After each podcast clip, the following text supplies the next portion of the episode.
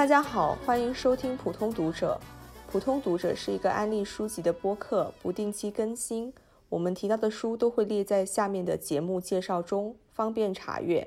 大家好，我是徐半兰。大家好，我是唐本。大家好，我是 H。这一期我们来聊一聊一月份我们读了什么。但是在开始之前，我们必须说，一月份我们三个人都不约而同的进入了读书倦怠期，或者套用一位友邻说的话，就进入了活着的倦怠期。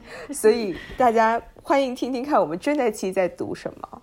嗯，那我们首先请唐本来说一下，你一月份读了什么呢？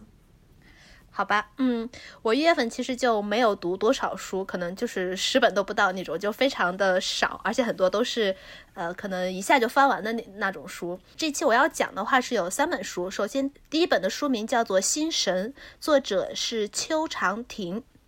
呃，心神呢，它是九零年出生的台湾女作家邱长廷的短篇小说。这本集子里一共收录了五个故事，都是在写神鬼灵，就很神神怪怪的这种故事。呃，而且五个故事之间呢是多少有一些联系的，而且它这种联系设定的是非常巧妙的。啊，你读的时候读到这里的时候，呃，觉得哦，原来它和这些是有联系的，然后你还觉得蛮有意思的这样。呃，其中这些故事呢，就是呃的主题或者说它的一些内容包含了，比如说像是女性的成长的经历呀。然后小说里有一句话说，女儿都会走上妈妈的道路。这个话出现在好几篇小说当中，比如说是好几篇小说一直在就反反复复在写这个意念。呃，另外他还会写到台湾原住民的一些事情，以及台湾乡土社会呃的一些问题，这样。然后这五个小说的故事来说都是非常吸引人的，可以让人一口气读下去。有些它甚至是还写的蛮通俗，就是像是呃设定了一些悬念啊，然后让你想要知道下来发生什么。呃，甚至有一些它写法让你感觉是像在看那种台湾乡土电影的感觉。然后我个人呢是非常喜欢最后一篇，呃，它的名字叫做《群山白浅冷》。呃，我呢就稍微详细讲一下这篇。呃，这篇故事呢，它是讲述了台湾。一个小镇，它遭受台风的灾害，原住民警察巴布和当地教会的一个外国神父卢卡两个人一起上山去寻找失踪孩子的故事。在两个人的寻找过程中呢，就揭开了巴布和卢卡以前他们两个身世和一些故事背景。在他们两个故事相会的地方，是巴布留在山里部落里的妹妹的悲剧。她的妹妹是十三岁就继承了部落的传统，成为一个女巫。但是呢，又在现代带引号的文明呃的发展下，女巫这个职业已经渐渐式微，最终导致妹妹人生的悲剧。这样将传统与现代的碰撞。以及女性人生的悲剧，以这么一个故事，而且很巧妙的这种写法与呈现，呃，我自己读起来是觉得非常的新颖，而且觉得他写的是非常长的精彩的。同时，这本书也是我选的，呃，我们这一期一月主题阅读的一本。我们这期呃一月主题阅读是说选择一位出生在一九八零年以后的华语作家的小说，嗯，所以这个月呢，我除了读了邱长廷的这一本。集子之外，我另还读了一本他的另外一本小说集，是叫做《怪物之乡》，呃，同样也是写怪物，然后写一些神神怪怪的这些故事，但是相对来说就可能有点过，就怎么说，他可能更怪物的那种故事更加多一些。你反而不知道他到底想写什么这样子，所以我自己可能觉得没有新时写那么明白，那么好看。这样，呃，这是我一月份的第一本，还是比较推荐的。再说一下书名，叫做《心神》，作者是邱长廷。嗯，这本听起来很有意思。这本书其实也是在我的 TBR 里，但是我的书迟迟都没有寄到，所以 就还没有读。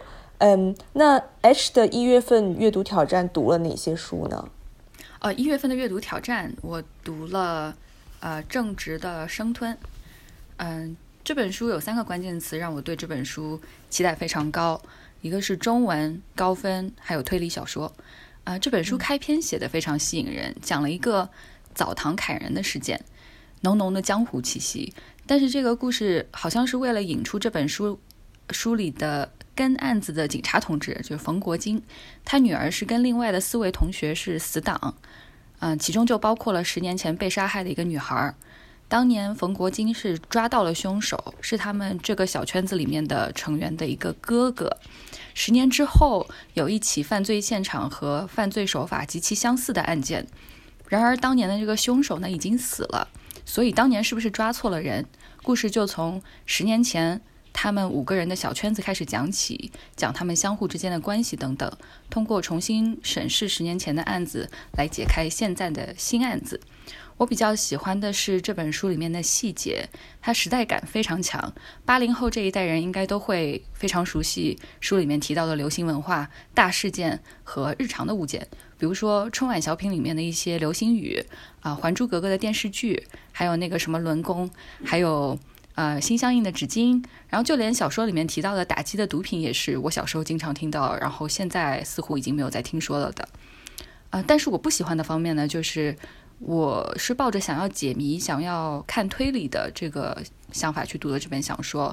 我想看办案的过程，但是绝大部分时间，我觉得他都在讲这五个同学之间的事情，给我的感觉就是我大部分时间在看一个青春剧，而且他们跟案子的关系并不太大。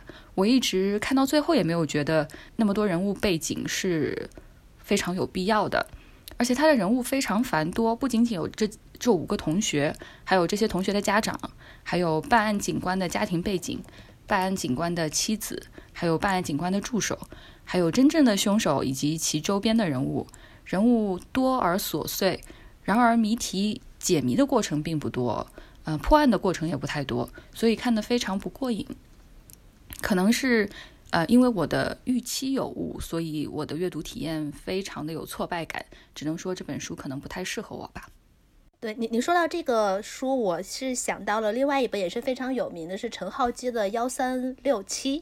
嗯嗯嗯，而且我觉得我我读幺三六七的时候和你读生吞的这种预期正好相反，因为幺三六七当时我记得他们呃在推荐的时候就说是反映了什么呃香港社会啊，然后结合他香港社会的呃历史社会这样的一个背景下面的一个推理小说，我自己是抱着他是怎么样能够把一个通俗题材的这种。呃，推理小说结合到或者写的比较深刻的一些这种呃香港的这种社会背景，这样子怎么样能结合在一起？怎么样写的非常深刻？我是抱着这种呃想法去看的。然后，然而我读了之后发现，它是一个写的很好的就是本格推理，但是它没有特别的呃深挖，但是香港一些社会问题呀。权力斗争啊，政治问题啊什么的，它只是等于说作为一个背景，就是这些所有的香港这种都是作为一个背景，呃，这点是我是对这本小说非常失望的一个原因。所以我觉得有时候我们可能对读一本小说时候会对它有一个期待，然后你读的时候反而是和你期待呃不相符的话，然后你可能就会非常失望。对，听唐本这样讲的话，我觉得我可以去看一下陈浩基的这一本书，本格推理可能更加适合我。对，你刚刚讲到的，他是呃以。香港时代作为一个背景，然后写了一个本格小说。我觉得这本书恰恰是相反，它就是以这个案件作为一个由头，然后去讲就中国社会当时的一个大环境。所以，对，跟我的期待非常非常不一样。对，说不定我会喜欢生吞。对对对对，对 我也觉得我说不定会喜欢生吞，因为不喜欢看推理。就总的来说，嗯，好，以上就是 H 的一月份阅读挑战。呃，我的一月份阅读挑战，我觉得我读了好多呀。尝试了不少中国八零以后生的作家，然后其中想特别挑出来说的就是林兆的《刘希》这本书是在去年由理想国出版，并且获得了第一届理想国的文学奖，这也是作者的处女作。嗯，整本小说可以看作是对纳博科夫《洛丽塔》的一个致敬吧。它讲的是一个花季少女的自述，其中有一条线就是从这个少女的视角出发。描写了他和一个年长男性的情感纠葛，但我个人来说更喜欢另外一条线，也就是少女的成长线。不论是其中爱恨交加的母女关系，还是那种重男轻女、婚姻不幸的原生家庭，同时作者也是广东人，所以他写的。女主角的家庭也是一种浓浓的广东的味道，让我这个广东人非常有代入感，而且也非常有年代感。比如他写他妈妈的抽屉里面会有那种独生子女光荣证，这也是非常具有时代代表性的一个东西了。整本书的语言也非常有特点，就虚虚实实的不可靠叙述，以及大量关于植物的描述和隐喻，所以整本书读起来有一种亚热带自带的粘稠感。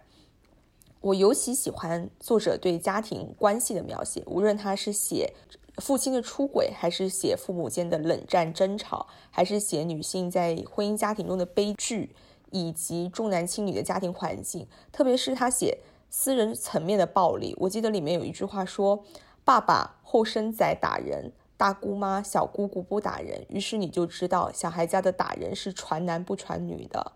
还有一句说。嗯，你们聊打的时候，总聊那种大的、广大的、巨大的打，一个人对一国人的打，一百人对一亿人的打。你们也应该看看玲珑的、方寸间的、关起门的打，不要看不上三口之家的独裁暴君。做卡利古拉的子民和做小孩有哪些方面、何种程度的区别呢？就是这种非常细节的东西，作者把握的都很好。总体来说。阅读体验上自信未满，这样子，就这本书我感觉到有一种不成熟，但是有一种年轻作家特有的生猛，所以还是很期待他接下来的作品的。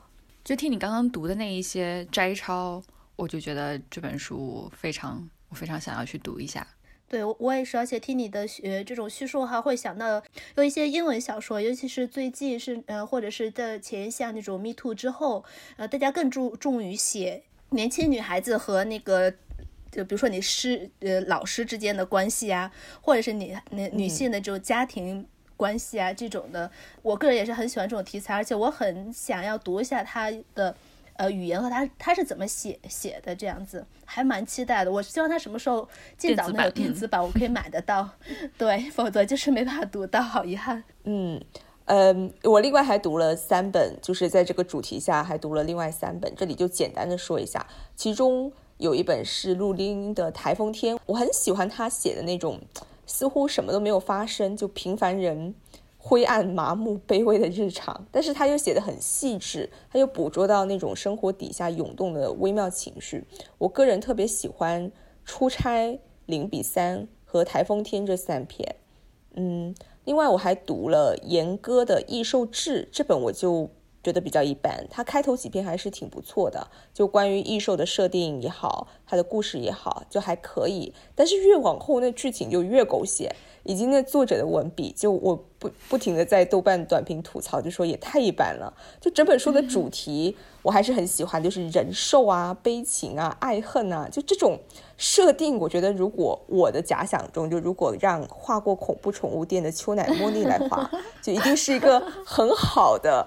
画面，而且他每一个章节，就比如说他写悲伤兽，他前面其实开头就已经有设定了，就说悲伤兽长什么样子，他喜欢做什么事情，他的性格是什么样的，这不就是漫画前面的角色设定吗？我就脑补了一下，让秋乃茉莉来画，嗯，我觉得会是一个更好的作品。最后一本是郭爽的《我愿意学习发抖》，坦白说我没读完，我只读了一篇就弃了。可能是跟我的期望，就刚刚我们聊到期望的问题，就可能跟我的期望不太符合，不是很能 get 到。蛮多人喜欢这本书的，就希望喜欢这本书的听众可以跟我安利一下。对，以上就是我一月阅读挑战读的四本书。对你刚才说到那个台风天。我看了一下，我当时因为我我读的还蛮早的，然后几年前的，然后我看了一下，我当时也是很喜欢《台风天》这篇，然后我觉得出差那个故事就非常动人，而且他写的是那种二十岁到三十岁之间的这种女性的故事，然后有些是你读的时候其实是蛮感同身受的，我觉得，呃，然后我就非常期待他，比如说写一些长篇小说或者是其他的一些更加成熟一些的作品，这样我还蛮喜欢的。我讲一下《异兽志》这本书，嗯，在看到曼兰在豆瓣上面的那个发的牢骚之后，我就去读了一下，我就去读了一下他的第一篇，就是《悲伤兽》。嗯，其实我还挺喜欢这个故事的，就是他的这个写法有点像是在想要创造一个臆想的那种神话的感觉。其实设定还挺好的，因为他讲的是悲伤兽，其实跟普通人看起来没有什么两样，他从来都不会去笑，如果他一笑的话，就会忍不住。一直大笑下去，然后就会死亡，就这样子的一个设定。然后讲了一些呃悲伤兽和凡人之间的一些感情的故事，就还挺喜欢的。而且他一开始的时候在介绍这个悲伤兽的时候，他的这个文字的文体是有点半文言文的那种感觉，觉得就有点像是想要写一个《山海经》的那一种，对，就是志怪小说。对，嗯，其实我非常希望，如果说他这个。啊，文体它这个材料可以再更加成熟一点，写的更加成熟一点的话，应该是可以做成一个杰作的样子。嗯嗯，以上就是我们关于一月阅读主题聊的这些书。那么接下来请 H 来聊一下一月阅读主题之外，你还读了什么书呢？我选的第一本书叫做《Tiny Moons: A Year of Eating in Shanghai》，作者是 Nina 明雅 Powers。我知道这本书是因为 Jane Campbell。Jane Campbell 是我们三个人都很喜欢的一个读书博主。这本书是他2020年最喜欢的书之一。书名我粗略的翻译一下的话是叫《小月亮吃在上海的一年》。作者是新西兰人，他父亲是白人，他母亲是马来西亚华人。除了英语之外，他对闽南语、广东话和普通话也不陌生。2016年，他获得了奖学金，让他可以在上海复旦大学学习一年中文。这本散文集写的就是他独自一个人在上海的这一年。作者把他的感官记忆物化成了文字。上海的吃食勾起了他对母亲与外婆的想念。早在他们教会他做饭之前，他们先教会了他如何吃。他妈妈教他在吃木瓜之前，用勺子挖出木瓜籽，像一粒粒黑色的小珍珠。他外婆教他剥鹌鹑蛋，教他怎么夹鱼的脸颊上的一点点肉。教他怎么用筷子和勺子一起把面条从一个碗里夹到另一个碗里。他追溯着他与食物的渊源，让我们有幸可以窥视他的经历，同时也触发了我对食物的回忆和渴望。我很喜欢他对细节的观察、详细的描写和充满诗意的语言。他在写生煎包的时候，他说他常去的那间店非常小，最多只能坐下几个人。等他拿到了生煎包之后，他就在日光灯下站着吃。第一口咬下去，被汤汁烫到了舌头；再咬下去，就吃到了蒜香浓郁的猪肉馅儿。汤汁溅到他的头发上，流到了他的下巴上。在他旁边站着一个阿姨，觉得他狼狈的样子非常好笑，但是他不介意，也不在乎，因为仅仅这一口生煎，就把他所有的担心都融化开了。因为仅仅这一口生煎，让他有了宾至如归的感觉。他笔下的上海，他回忆中的上海是很市井的，给他留下深刻印象的都是普通人。说的更加具体一点呢，是那些制作美食的人。嗯，他有写到，夜晚一个人走在校外的巷子里面的时候，香味从一间馄饨店里面飘出来。他看见一对母女在殿堂的角落里面，以平均每三秒一个的速度，一边包着小馄饨，一边招呼着客人，一边看着 iPad 上的真人秀。那位母亲动作之快，令作者无法看清她的手指。读着他的文字，我可以闻到气味，我可以感受到气温，呃，我可以听到声音，我可以看到画面。他写上海的梅雨季节，他说从来没有见过这么多的水从天而降，也从来没有想到雨水的拍打可以制造这么大的声音。他写上海的炎热，呃，说有的时候出门十分钟就难以忍受，每一个动作都需要付出极大的力气，手脚突然变得非常沉重，好像自己在水里面游泳一样。身上的皮肤一直是汗津津的，汗水流进了他的眼睑，盐分刺痛他的眼睛，他不得不把眼睛眯起来，看见远处的热气把所有的颜色都融化在了一起。我非常喜欢这样子的描写。嗯，作者他本身是一个诗人，就很难怪他写描写食物和环境都充满了诗意。我们在怀念某个地方的时候，也许首先会怀念那里的人，其次就是那里的食物了。我们或许都体验过食物给我们带来的慰藉。根据情境的不同，一道家乡的小吃也许会激发你的思乡情节，也可能缓解你对家乡的思念。他在自己的 Instagram 上说：“呃，这本书的原始形态是 blog，后来变成了思乡的食物日记，后来演变成了对一个人吃饭的歌颂，呃，纪念和生活当中的女性一起做饭和吃饭的时光，向往家乡，向往远方。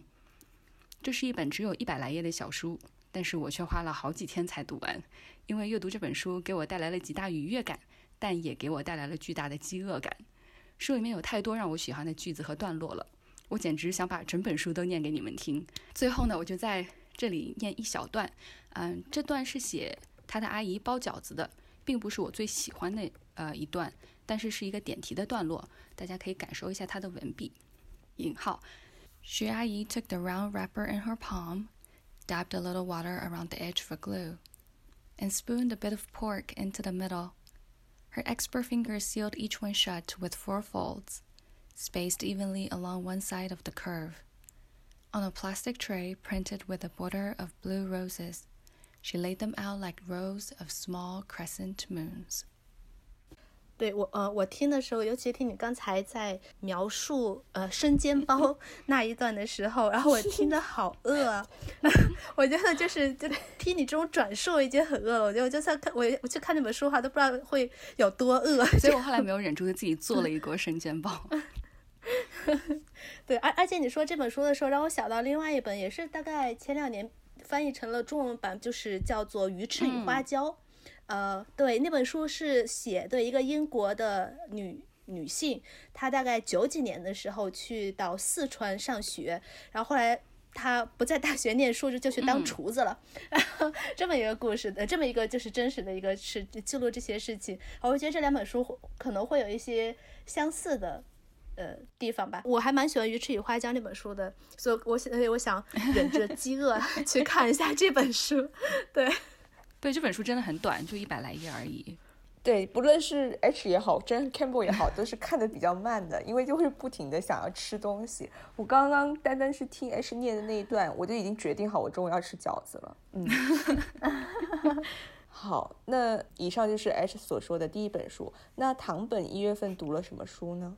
对，呃，我一月份读的另外一本书，书名叫做《睡眠的航线》，作者是吴明义。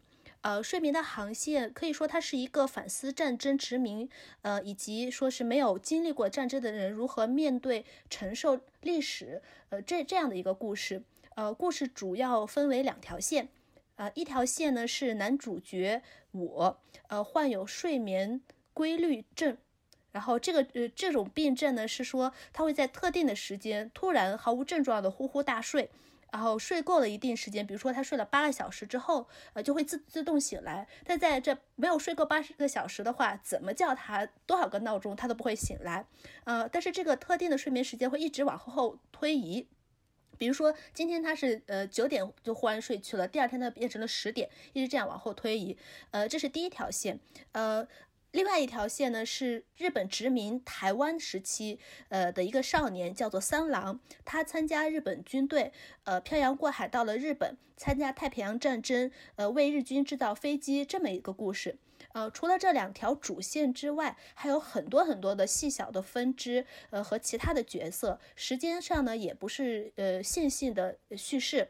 时间线非常的跳跃，而且交织混乱，而且这个叫做三郎的这个角色，有时候他是少年，有时候又是老人，有时候他是在呃参军，有时候又是在台湾的呃商场里面，呃这样一个比较庞大的一个故事，呃这些融合在一起呢，都在讲述台湾的历史、战争、创伤与和平，听起来是非常吸引人的一个故事。吴明义本身也是我。呃，比较喜欢的一个作家，我读过他的《复眼人》，并且是非常喜欢，可能是他的作品里面我最喜欢的一本书。同时还读过《天桥上的魔术师》、呃，《单车失窃记》以及他的散文《浮光》，这些我都还算是喜欢的。但是呢，这本书我觉得我读的时候心情非常复杂。呃，首先我觉得这本书它的立意非常的好，在面对呃战争的反思，尤其是站在被殖民者台湾人的立场上去反思日本侵略战争以及太平洋战争，这些立场和角度都是非常好，而且是我是以前没有读到过，并且是希望读到更多这样的小说的。但是呢，吴明义他本身的写作技巧不足以支撑这么大一个呃庞大的故事框架，呃，他每条线呃交织。或者是它的时间的交织处理都不是说的非常好，有时候你可能不是很知道你在读谁的故事。同时呢，就是在这些故事里面，呃，它也有呃很多地方是那种资料的堆砌，比如说他在讲。呃，睡眠问题的时候，他就讲了一堆呃关于睡睡眠的这些学术名词或者是一些呃症状之类的。然后他在讲竹子开花的时候，也在讲了一堆呃关于竹子的呃名词啊，然后研究啊，然后还有还有一些战争的细节啊，这些呃读起来一个是像是资料堆砌，一个是像是新闻报道这种感觉，所以读的时候也是非常影响故事的发展的。嗯，总的来说的话，我觉得这本小说虽然它写的很一般，但是还是非常值得一读的。因为我还是非常非常喜欢他的这种，呃，站在台湾人立场的这种反战或以及对战争的思考的这样的一个呃立场。对吴明义的书，我也是一直都很想读一下。呃，我刚刚买了《复眼人》，就非常期待去阅读《复眼人》这本书。我正在阅读的过程中，我大概读了几十页。我接着继续捡起来。我是觉得复眼人的，尤其是一开始。我是被他吸引，他写的那个什么瓦尤瓦尤岛上的人呀，就是对像那种呃不知道哪里的那种原住民的文明。其他的小说，我是觉得呃吴明义他这个人在在于小说，他是一个用功的一个作者，比起那些很有才华的作者来说，他是属于那种比较用功的作者，他可以写的很工整的这种小说，这样子。好，那我也来说一说我我一月份读的另外一本书，它其实也是华语作家。我一月份因为读中国八零后的作家，由这个主题衍生出，也读了很多八零前的华语作家，其中就包括我今天会聊的这本《牛》，作者是吴旭斌，这是我一月份读的华语作品中最喜欢的一本。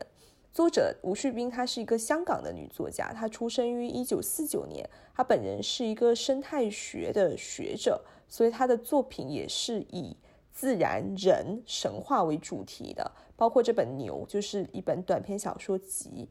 这是一本关于孤独、关于人的归属、关于人与自然的这么一本书。我特别喜欢它的文字，它的文字有一种奇异的陌生感，有很多富有诗意的比喻。然后在他的笔下，很多时候情节都会被淡化，甚至连人物都是静默的。就文字是聚焦在自然万物的变化更替之上，就不论是声音也好、气味也好，还是颜色也好，就是这种种种幽微的细节。他的笔下的自然也是带着一种静穆的气质，其中几篇会让我想起我们上一期聊的《The Bear》，他的视角也是一种没有国别。虽然他是个所谓的香港作家，但是他是没有以香港为背景或者。就要讲香港的什么问题之类，他甚至都不以中国为背景，他不以人类为中心的那么一种视角，他更关注的是自然的神性，所以我还是挺推荐这本书的，特别是其中的猎人和牛的这两篇，我非常的喜欢。嗯，听起来非常有意思，而且是，呃，我是不是很好奇，说他怎么样可以写一个小说是不以人为中心，他是呃以动物为主角写吗？还是还是怎么样？就是我很好奇。这一点，他不是以动物为主角写，比如他写猎人那篇，它里面的主角猎人教会他怎么去狩猎这样子。然后他们很多时候小说关注的不是说他们怎么狩猎、怎么杀动物，而是猎人教他怎么去倾听森林。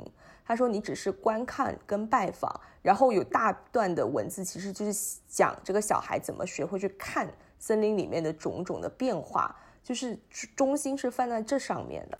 哦，嗯。你之前第一句话讲说这是一本关于孤独的书，嗯，对，好的，我我要去读，嗯，推荐。好，那我们接下来是 H 聊他的接下来的一本书。我第二本书叫做《Where the Mountain Meets the Moon》，作者是 Grace Lin。故事讲的呢是一个很穷的一家人，呃，家里面的女孩叫做敏丽，我不确定是哪两个字，呃，她爱听故事，父亲呢爱讲故事，母亲呢为家里面的命运担忧。女孩也很心疼父母，心心念念的想要改变他们家一家的命运，让他们家变得富有，至少不再挨饿。有一天，她听了商人的推销，说买了金鱼，家里面就能变得有钱。于是，她就花了自己所有的积蓄，其实也就是他们家里面的一半的财产，买了这条金鱼。呃，几天后，她意识到自己的错误，她明白家里面匀不出来粮食来喂鱼，她就去河里面把金鱼放生了。然后这个时候呢，金鱼就开口说话了。说他知道女孩想要去的那座山在哪里，他可以去那座山找月下老人，请求改变他们家的命运。女孩给父母留了张字条，就踏上了旅途。他在路上救下了一条龙，龙不会飞，他就和女孩一起去找月下老人，请求指教。一路上困难重重，但也遇到了有趣的动物，也有贵人相助。这本书将中国传统的神话故事、民间传说、成语典故进行了改写，串联在了一起。光我能认出来的故事就有几大河流要道的由来，呃，月下老人、画龙点睛、鲤鱼跳龙门、吴刚伐树等等。最让我欣慰的是牛郎织女的故事，它的改写是这样子的：织女和姐姐们到人间来玩耍，在一个池塘里面洗澡，他们看见一个男孩，也就是牛郎，带着他的水牛到池塘边喝水。七仙女看到男孩和水牛，就立刻穿上衣服走了，留下了最小的织女。织女没能走呢，是因为水牛站在她的衣服上了。两个人对对方都很好奇，就开始聊天，然后就成了朋友。呃，之后每个月见一次面。我觉得这个版本比织女嫁给牛郎，最后一年只见一次面的那一种那那个原始的版本要好多了。嗯，这些看似毫无相干的故事，作者非常巧妙地把它们穿在了一起，变成了一个完整的故事。这是一本 middle grade 小说，它词汇量不难，故事也很好看，而且故事的元素中文读者都非常熟悉。想要读入门的英文小说的话，这本书是一个不错的选选择。这本书已经被翻译成了中文，出版了，叫做《月夜仙踪》。所以想要中英文对照看的话，这也是有这个条件的。呃，我数了一下，这本书大概获得了十个奖项的提名，其中包括了童书界非常有权威的呃 Newbery Medal。作者 Grace Lin 不仅是一名作家，也是非常有成就的插画师。他的书的封面都是自己画的，还出了很多呃绘本。我很喜欢他的这本书，所以我去图书馆排队等了他其他的书。等我读完了之后，再和大家一起分享。嗯，对，听你说完了之后，我现在明白为什么中文叫做《月夜仙踪》。其实，呃，听起来就很像《绿野仙踪》的故事嘛。我觉得这个翻译其实还是蛮巧妙的。对对对。那接下来唐本来聊一聊，你一月份还看了什么吧？一月份最后想聊的一本算是一套漫画吧，呃，是《进击的巨人》。作者是剑山创，呃，《进击巨人》是也是非常有名，就可以说非常火的一一套漫画了。对我当我呢是一月份，因为真的是没有呃怎么读书，最后大概一月份这几天就一直在补这一套呃动画加漫画。简单来说，《进击的巨人》，我觉得它是讲述了一个关于自由、关于人类追逐自由的故事。但是这个自由是什么呢？我们要可能要再详说。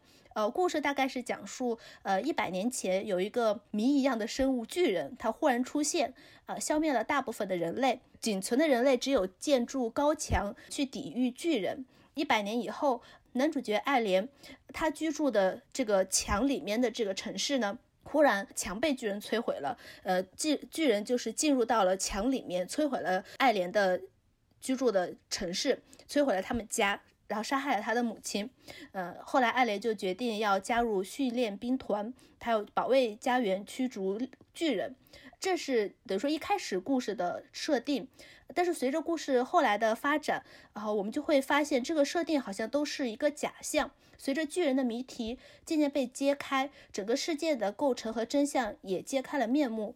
那么，当海的那边不再是自由，而是敌人；当原来为了拯救人类这个大义而展开的战争、杀掠、牺牲、死亡都毫无意义；当侵略者成为受害者，当受害者变成侵略者，那么主角在这样一个残酷的世界中要如何做选择？人类的未来又将何去何从？可以说，进击的巨人。它的主题是非常庞大，而且它的世界观也是非常庞大的一个，嗯，算是一个奇幻故事。但是它很多的一些细节和一些故事梗也是架构在呃一些真实的历史事件上，或者是可以让你想到一些真实的历史或者是政治的一些事情，可以看到很多的影射。当时《进击的巨人》其实一开始出动画的时候，我是追了一点，呃，也是看过几本漫画和真人版，当时不是很喜欢，因为我是真的只是看到了前面，没有看到后面。到看到后面了之后，我就发现它前面这些呃什么迷的巨人啊，来侵略了呃什么建筑城墙啊，什么一百年前人类被。呃，巨人驱赶呀，这些都是一个铺垫。随着故事发展，《进击的巨人》这个标题，它的这个意思也发生了很大的变化。然后整个故事它是没有所谓的正义和邪恶的，呃，战争就是掠夺，就是杀掠，也是没有任何意义，或者是没有任何的大义的。呃，至少不同的人因为国家教育立场的不同，会给杀掠，会给战争赋予意义，仅此而已。所以说，从这点。来说是非常反战的一个漫画，而且这这个反战的这一点呢，让我想到了刚才就是我刚才提到的吴明义的那本呃《睡眠的航线》，也是有一些类似的呃观点。呃，在吴明义那本《睡眠的航线》里面，站在台湾人的立场上去看待呃日本侵略战争和台湾和大太平洋战争，作呃作为一个被侵略者，他们要接受日本。国的教育，他们要相信天皇是完全正确的，他们要跟着天皇去打一场很莫名其妙的仗。呃，这这点在小说里面也有，就是这个三郎这个角色里面也有非常强的表现。好后来等到呃日本战败了之后，美军进来，他们会。给三郎他们说，哦，你们现在呃不是俘虏，你们已经是战胜国了。但他们也是非常的莫名其妙，因为他们从小被呃灌输的教育也好，成长经历也好，都会告诉他们，呃，你是大日本。帝国的子民，你要说日语，你要相信天皇，天皇是神这样的故事。然后和《进击的巨人》里面真的是，虽然它是一个呃架构的故事吧，但是它是也是完全有相同的描写。然后具体我不剧透了，但它是真的是有很多相同的这这些描写的。看这个漫画也好看，这个动画也好，会让人想到，比如说你。对于战争也好，对于憎恨也好，互相的杀掠，呃，只是增加了彼此间的憎恨，而且这个憎憎恨是一代一代传递下去的。那么我们怎么样才能化解这种憎恨？怎么样才能去化解这种历史遗留下来的这些憎恨？虽然《进击的巨人》它是比较奇幻的故事设定，但是很多地方呢是可以照见历史的。比如说二战的历史也好，纳粹德国的洗脑也好，犹太人的历史也好，甚至是刚才呃那个说到的日本太平洋战争也好，故事的推理呃也是环环相扣的。它设计了很多的悬念，也非常的抓人。故事里面的角色也是非常令人喜爱的。但是呢，作者呢是给故事角色发便当毫不手软的，所以这个整个。呃，这个故事我看的是非常沉重，越来越沉重，一直到后面越来越沉重，但是它就快要完结了啊，所以我是非常期待最后的故事是怎么样去完结的啊。如果你还是没有还没有看这本漫画或者是这个动画的话，非常非常推荐，现在可以补起来了。嗯，我昨天其实已经第四次看这部动画了。对，就是我会不断，特别是知道了后面的剧情发展之后，你再去看前面的一二季的那种，一开始你看你会觉得是热血那种为人类献出心脏，你知道了后面的剧情之后，你再去看，你才知道一切是多么的讽刺。我一直想到最新一百三十六话。这不算剧透，我就说一句对白，就是一百三十六话，那个兵长说了一段词，他回忆过去的时候，他就说为人类献出心脏，只是为了践踏别人的心脏吗？我当时看到，哦，我的心上已经被剑山创插满了刀，所以我也很期待他最后是怎么结局。嗯。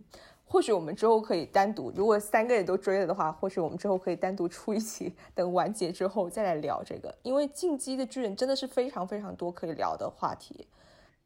对它的层，对它的层面非常的多，像刚才呃曼兰说的，就是所所谓的，那你什么是战争？反映到我们现现实生活中，对二战也好，一战也好，甚至现在目前发生的呃战争也好。大家是为了什么而战？为了什么而而杀掠？嗯，对。总之就是听到这里的听众，如果没有看的，欢迎入坑，赶紧入坑。嗯，我昨天看了第呃，昨天看了第一集，我已经入坑了。我决定跟你们一起追剧。嗯，好，那接下来是是我的第二本，我第二本忽然就从《进击的巨人》这么热血的动画就跳到我这本，我第二本是 Alice Smith 的 Winter。嗯，这是 Alice Smith 的四季四部曲中的第二本。第一本 Autumn 我是去年年初的时候读的，也是我的二零二零年年度十佳。结果第二本 Winter 我是拖到今年才读，读完的感受是，嗯，这本应该也会在我的二零二一年年度十佳里面。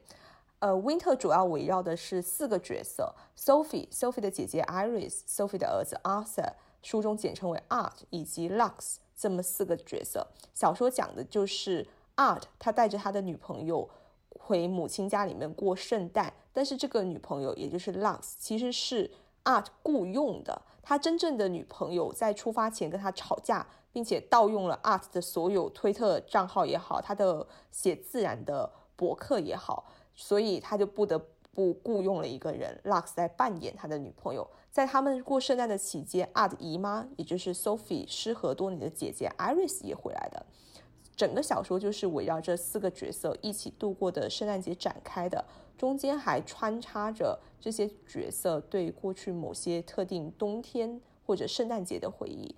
呃，我觉得整个小说围绕的。最主要的是有两个主题，一个就是什么是真实的，因为小说里面会有假扮女友的 Lux 或者阿瑟他真假混杂的绅士，以及他所写的所谓写自然的播客，他的所谓自然，不是说他自己出去经历，而是他是在 Google 地图上面看来的，然后他写一些他觉得可以引发大家共鸣的这些自然的东西。另外一个主题就是沟通，或者说是失效的沟通。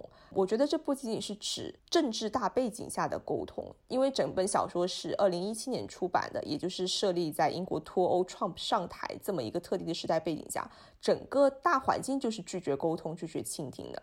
这也包括着书里面的每一个角色，比如说 Sophie 跟 Iris 这对姐妹，她们俩就是常年拒绝沟通，因为 Iris 就是那种从年少时就非常喜欢为。各种社会问题发声的活动家，然后 Sophie 就是属于那种啊，我自己的小世界好就可以了，只要我的东西不被他们拿走就可以了，其他的都不关我的事。对此，Iris 就反问过他说：“你真的觉得有一分一个我们，一个他们吗？明明生物学 DNA 已经证明我们其实都是紧密联系在一起了，就不仅仅是这对。”姐妹这么多年的沟通失效了。其实这里面的角色基本上，哪怕是坐在一起，他们也经常是鸡同鸭讲。就 Lux 会拿一部莎士比亚戏剧来比喻，他就说我们就像《新白领》里面的角色一样，就明明站在同一排，但是却说着各自的独白，听不见彼此。我很喜欢这一点，是这本书的原因，是因为 Alice Smith 一如既往的很巧妙的把。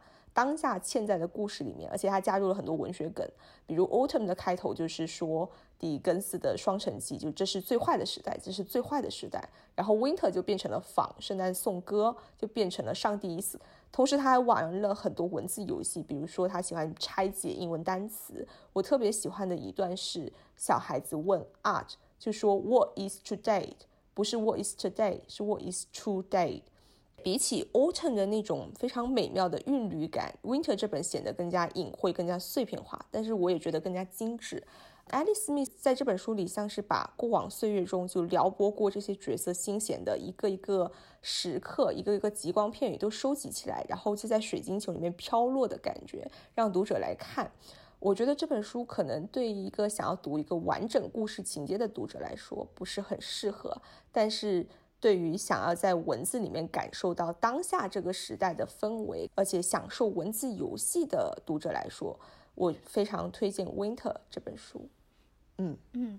对，我觉得你说的那个水晶球的比喻就是非常的好，尤其是一正好也是冬天嘛，对，还有那种水晶，对对对，就是这真的这这个比喻就非常好。说到文字游戏的话，我想起来我当时也是读了之后，我去看了 Jane Campbell 他的对于这个书的评价，我记得我现在还印象很深，他说 Iris 这个角色，他为什么要叫做 Iris？因为 Iris can see，因为 Iris 它也是除了名字 Iris 之外，它也有那个瞳孔的意思嘛，而这 Iris 这个角色设定，就像你看说，他是一直以来都能看到社会的问题，为社会去发声；而相反，Sophia 她是不愿意看到，她可能知道问题在那边。然后，但是那个小说里面说不关我的事。对，小说里里面也有写到，就是他怎么样去，就是比如说像飘飘起来那个头颅，一直在那边的婴儿头颅，这就好像象征说是那个社会的问题，但是他视而不见，他觉得那可能是。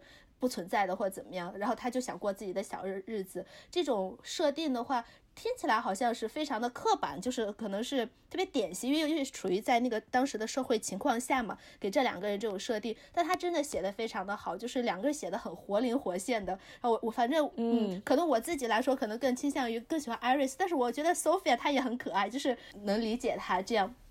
所以，呃，对 Winter，我是觉得他也写的是，嗯，对语言什么方面也非常好，嗯，也也是非常值得读的一本书。这样，对，好，那我们接下来下一本是 H。好的，我的第三本叫做《Conditional Citizens》，作者是 Lila Lalami，作者是在摩洛哥出生长大的，在摩洛哥、英国和美国分别都接受过教育，他是语言学的博士，会说阿拉伯语、法语。英语还会一点西班牙语。他名下有四本小说，一本非虚构。他的多篇文章出现在呃报刊杂志上面，其中也包括了《洛杉矶时报》《时代周刊》这种。嗯，现在在加州的一所大学任任教。这本书是在二零二零年的九月出版的，也就是比较近一点。嗯，他把自己加入美国国籍的经历作为引子，探讨了作为一名美国人究竟意味着什么。政府机构是如何将你选择性的视为美国公民的？作者在两千年的时候加入了美国国籍，当时他天真的以为，作为一名美美国公民，意味着加入了美国这个世人皆平等的大家庭，无论你的出身、种族或者是信仰。将近二十年之后，他反思这种理念与现实是有着多大的冲突。虽然他在美国的生活还算满足，但是他从来都不是百分百的感到安全和舒适。作为一个移民、一名女性、一名阿拉伯人、一名穆斯林，国家的表率和政策、生活的琐碎，经常都提醒着他，他是一个 conditional citizen。小到出入境官员随口说的一句笑话，问她的丈夫说：“你用了几头骆驼把它换来的？”大到她的投票权。美国社会的各个层面，时不时的都渗透出了对移民的偏见和不友好，完全不是人人生而平等。本书通过对忠诚、信仰、童话、边境、部落、社会地位以及文化传承方面来进行论述。批评完了之后，在书的最后一章，他罗列了一下理想当中作为一名公民应该收到怎样的待遇，equal citizenship 应该是怎么样的？呃，比如平等的选举权。平等的教育权，呃，健康保障、信仰自由、对自己的身体的支配权、隐私权、一份足够的生活的工资、安全干净的饮用水和空气等等。当然，要获得这些权利，不是是不能够守株待兔的。无论是通过社会活动还是法律途径，我们应该增加社会对问题的认识和意识。每个人都可以，也需要参与进来。这些话题看似讲的是美国的情况，但是举一反三，其实适用于各个国家，因为它的轴心是在讨论国家与公民之间的关系，是在讲和谐社会的蓝图，是在讲人与人之间应当是平等的，无论你的性别、种族或者是信仰，背负平等的义务，也享有平等的权利。这本书处处都值得打上高光，数据一信。我认为这本书应该和《We Should All Be Feminist》一样。它深入浅出，可以成为必读的书目之一。对，然后然后你说到这个，我就想起来以前，嗯，上课的时候有一个印度裔的女性，就一个教授这样子，然后她当时会跟我们说，就说她在大概在加拿大生活了十几年之后，呃，决定加入加拿大国籍，就是加入国国籍之后，你去宣誓的时候，呃，你会被说是。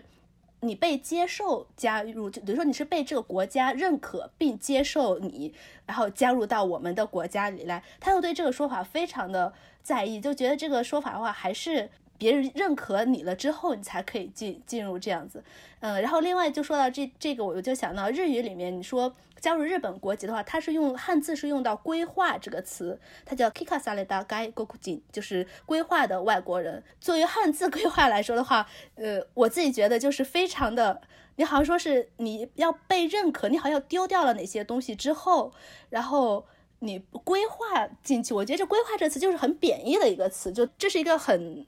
很复杂的一个一个事情，就是换国籍这这个问题，对吧？所以我觉得这本书如果它是一一个很深入浅出的一个呃方式，能够来讲述这这些的话，我觉得还是蛮推荐的。我自己想可能先读一下这样。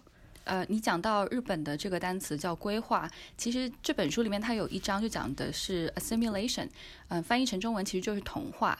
嗯，他举了一个例子，就有人讲说，向他抱怨，在明尼苏达州的某一个地方开始出现了很多呃韩国裔。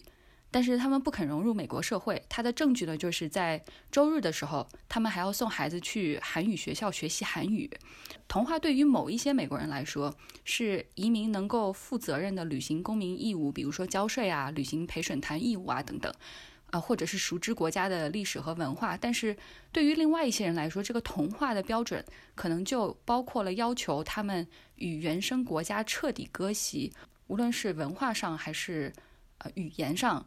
他们不希望你跟原生国家，因为其实，在嗯美国宣誓入籍的时候，他也他好像也提到了，就是 pledge allegiance，就要求了你跟自己原来出生的国家彻底割席的这样的一个举动。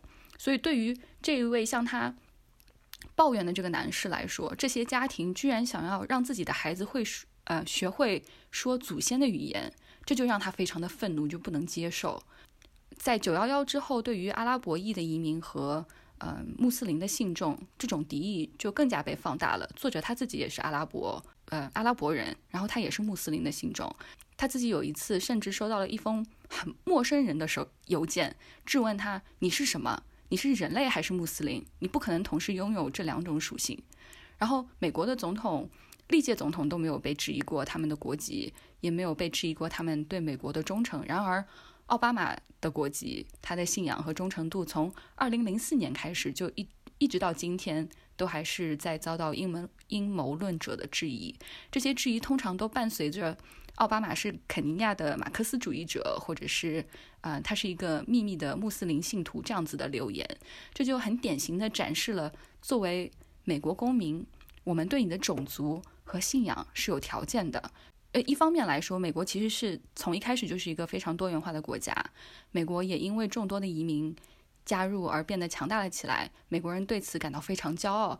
但是另外一方面，美国在建国的时候，其实并没有把它想象想象成一个移民的天堂。相反，美国的蓝图是最高公民特权是给有财产的。白人男性的这些都是有文字记载的，就移民是为这些人的政治和经济利益服务的，所以人人生而平等，暂时对现在来说是一个非常美好的口号，就真的要实现，呃，人人平等、自由平等的这样一个乌托邦式的嗯社会，还有非常长的一段路要走。好，那我还有最后一本，呃，我读的最后一本是 Mr. Loveman 这是我读的第二本。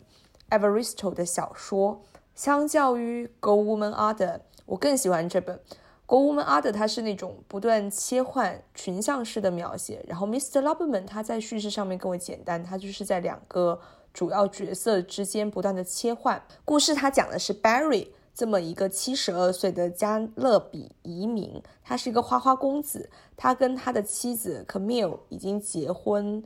五六十年了，就不仅仅有了孩子，还有了孙子。但是故事一开头就写了，其实 Barry 他是个同性恋，他的一生挚爱是他的青梅竹马 Morris，他们俩从初中开始就在一起了。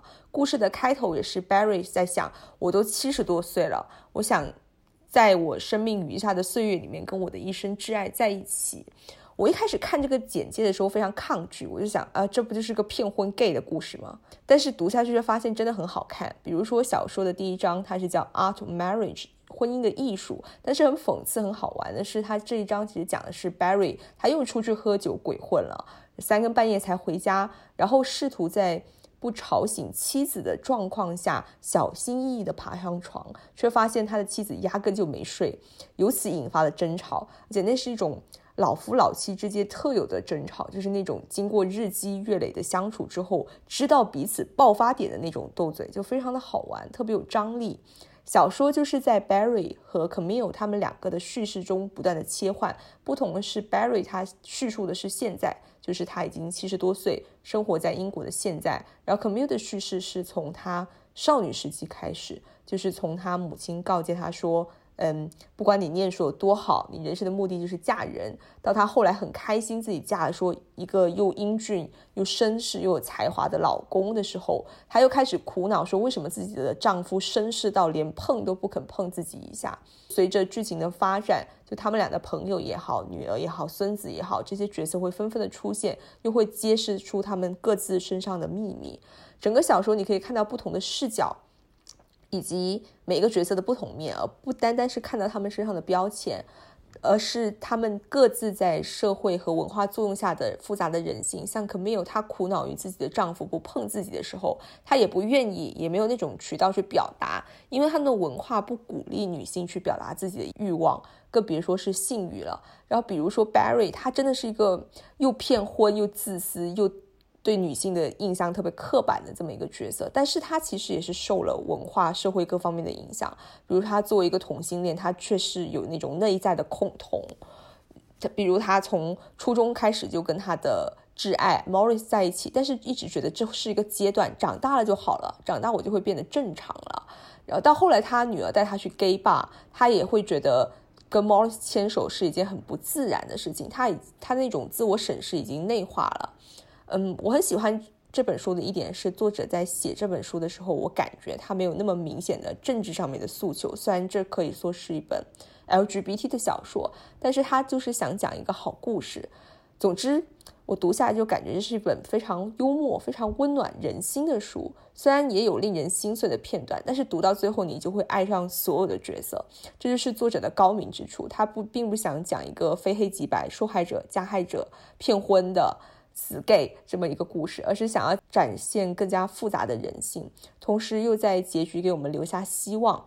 嗯，另外我非常非常非常推荐听有声书，你真的可以听到一对带着加勒比口音的老夫老妻在你耳边斗嘴，以及 Barry 他连珠炮似的贫嘴。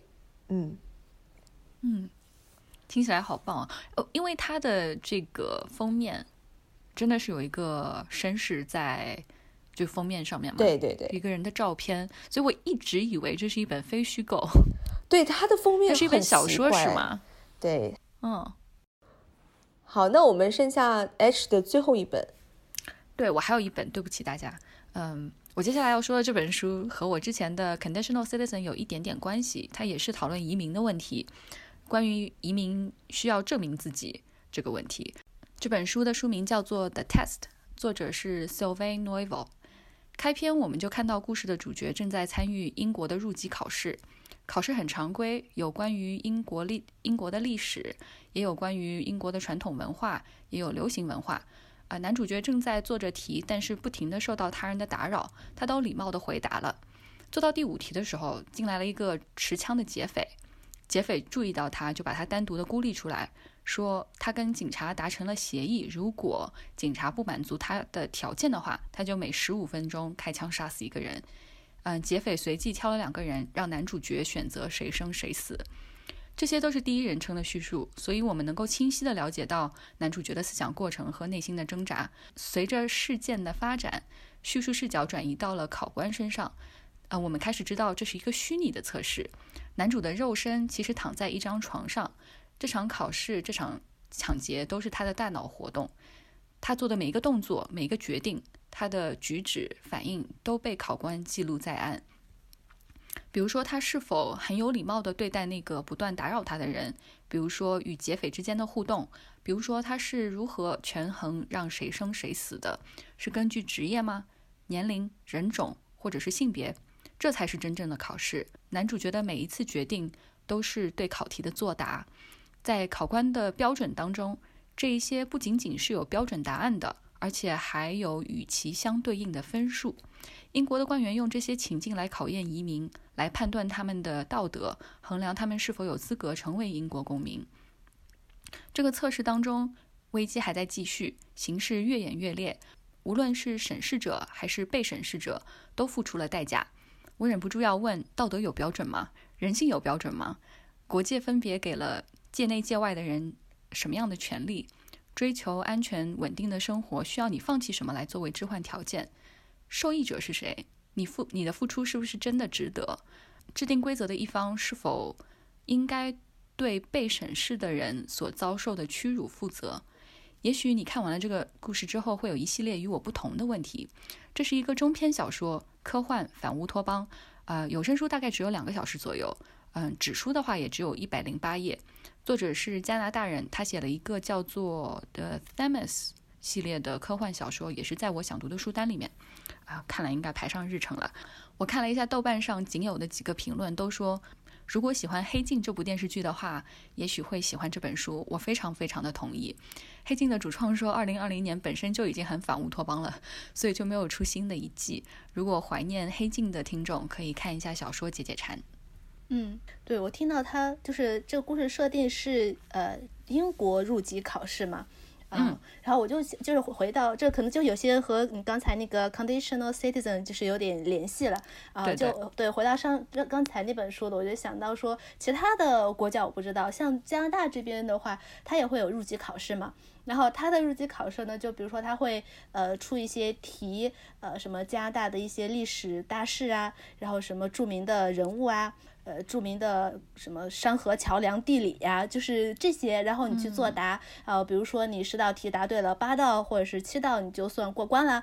然后你过关了之后呢，他会就说是啊，恭喜你，你可以加入呃加拿大国籍了，你就等着去啊宣誓了。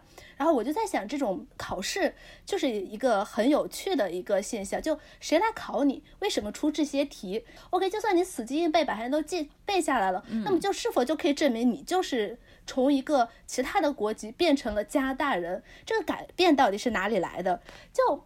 就是觉得其实是很荒诞，就可能大家都会当成习以为常的。比如说，哦，那你要去加入美国国籍也好，其他国籍也好，你就要考试，因为是这样规定的，你就要这样做。然后你你接下来怎么怎么样，一步一步步骤啊，就是这样子的，好像没有什么太多人去质问。但是你其实坐下来真的很正常去想一想，其实是一个很奇怪的，就是很超现实的一个一个事情。然后作者我觉得他是可能也是有这样想法，然后把它去从这这里去写了一个这么样的一个故事，我觉得还蛮有意思的。对，而且这个故事好像跟英国脱欧还有那么一点联系，可能是在就坐在呃在英国决定脱欧前后写的吧，好像是。然后对你刚才讲的那个，嗯，就是考试的问题，确实没错，就是我觉得他们就是一定要想到一个办法，就是可以让这一些标准能够量化，它有一个实质性的分数，让他们觉得可以。嗯，看得见或者抓得住在手里面。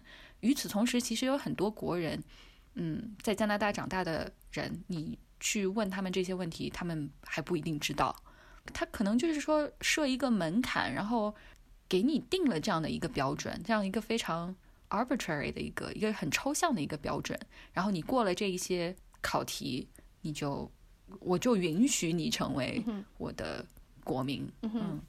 对，为什么这些考题不是，比如说，嗯，数学考试？对，为什么不？为什么是一定要考你地理，考你加拿大的历史？这历史是谁规定的？然后为什么我们要记住这些人？我觉得这些的，呃，然后这些地理，地理也是非常的一个政治性的，因为是你是。边界是当然是由政府来划呃规划的，对不对？我觉得这些都是非常有在日常中，这些都有非常有权力的细小的权力关系在这边，就是有这个这么大的一个国家的权力在这边规定你，这些就是正确的历史，你要记住这些。然后这些是我们正确的疆土，你要记住这些。然后你通过了考试，你可以成为我们国家的呃国民，我们国家的公民。然后可以给我们贡献 GDP。对，没错，你就成了我们的一员，因为你正你记住的是我们共同记住的历史，我们共同保卫的疆家园，保卫的疆疆土。我觉得不光是这种如果考试，呃，就是换国籍的考试，你反观中国的也是一样的呀。然后这些历史又是谁来规定的？谁让你记住的这些东西？对啊，我觉得觉得这种就是不光是好像国内那个环境，你甚至是出国，然后你去面对这种好像很自然的，如如果你要加入人家国籍的话，你去考试，好像是听起来是很自然的一个事情，对，天经地义的一件事。对，然后但其实没有任何是天经地义的，它所有东西都是在规训着你，然后有有这种权力的关系在这边。然后让你服从他，让你去听从他，这样子，只要就是理性的稍微想一下的话，都会觉得很奇很奇怪的一个事情，这样。好，以这么沉重的话题来结束我们一月份的倦怠期 分享，非常适合。嗯，以上就是我们一月份所读的书，听众们又读了什么书呢？也欢迎跟我们分享。然后在节目的最后，我们来公布一下我们二月份的阅读挑战。呃，除了我们三会继续读。《奥德赛》之外，我们还会在二月份进行另外一项阅读挑战，就是在作家的出生月读一本他的作品。也就是说，在二月份读二月份出生的作家的作品。呃，比如说有大家熟悉的乔伊斯啊、狄更斯啊、莫言啊，还有写过《尺》的库切啊。呃，托尼·莫里森啊，还有写过《革命之路》理查德·耶茨，我们会在节目的下面的简介中放入一个标有作家生辰日期的网站，欢迎大家去看看二月份出生的作家有哪些，有哪些是大家想读的呢？欢迎大家加入我们的阅读挑战，多多给我们的留言。这期节目就到这里啦，感谢大家收听，拜拜，拜拜，拜拜。